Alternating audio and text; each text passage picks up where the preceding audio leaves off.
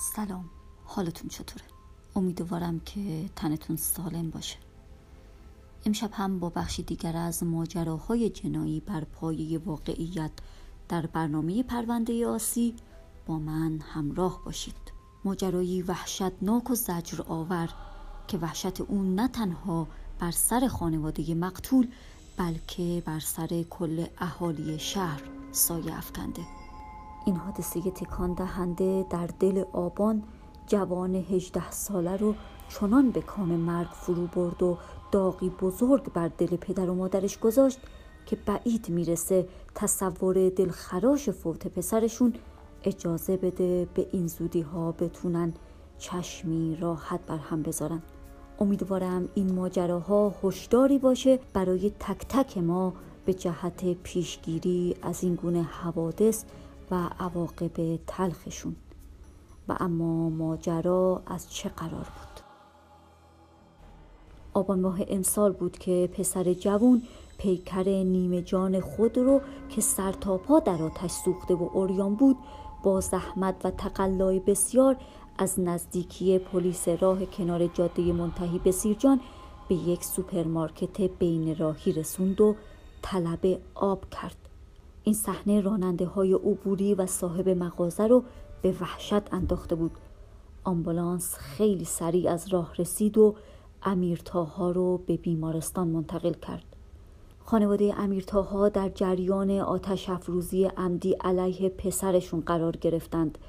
افرادی که امیرتاها را در حالت نیمه جان و سوخته کنار جاده پیدا کرده بودند در اولین اظهارات خود گفته بودند که بعد از پیدا شدن امیرتاها شخصی با گوشی اون تماس گرفته که بعدا مشخص شد این فرد در زندان شهاب کرمان زندانی است و دستور آزار و اذیت و سوزوندن امیرتاها رو از زندان داده بوده.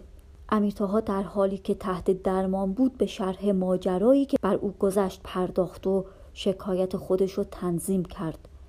اما شش روز بعد به دلیل وخامت اوضاع جسمی در حالی که به بیمارستان متحری تهران منتقل شده بود جان خود را از دست داد و رسیدگی به پرونده قتل به جریان افتاد.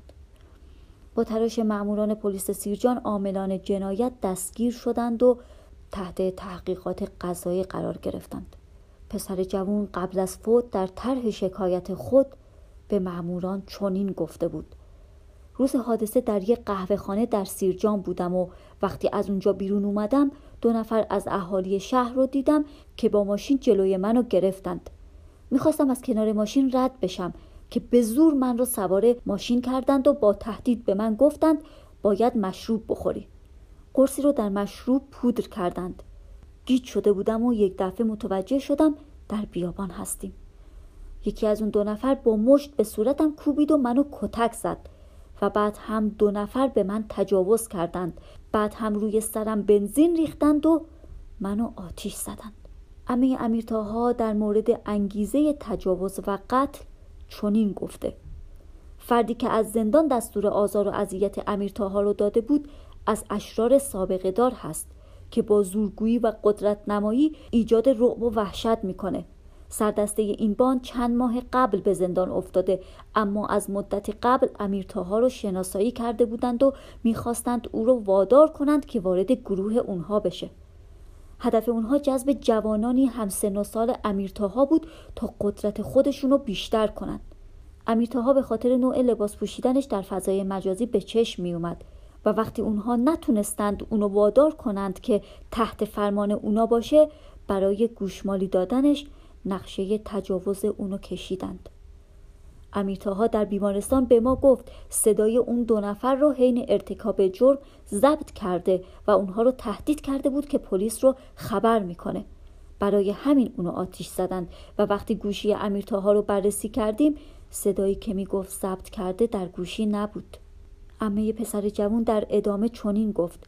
بعد از اینکه امیرتاها رو آتیش زدن گمان کرده بودند که او جونش رو از دست داده. به خاطر همین پیکر او رو کنار جاده رها کردند. خانواده امیر در تعلم روحی شدیدی به سر می‌برند. مادرش در بیمارستان بستری هست و حتی نتونست در مراسم ترهیم پسر شرکت کنه. پدر امیر بدون قرص آرام بخش دووم نمیاره شرایط روحی خانواده ما خیلی بده. از قوه قضاییه و مسئولین می‌خوام که به این پرونده رسیدگی کنند تا شاید کمی شرایط روحی ما بهتر بشه. چرا که با وجود این اتفاق ترس و وحشت بسیار همراه ما شده. این پرونده کماکان تحت تحقیقات قضایی قرار داره و امیدواریم که هرچه سریعتر عاملان این جنایت به سزای عمل ناشایستشون برسند.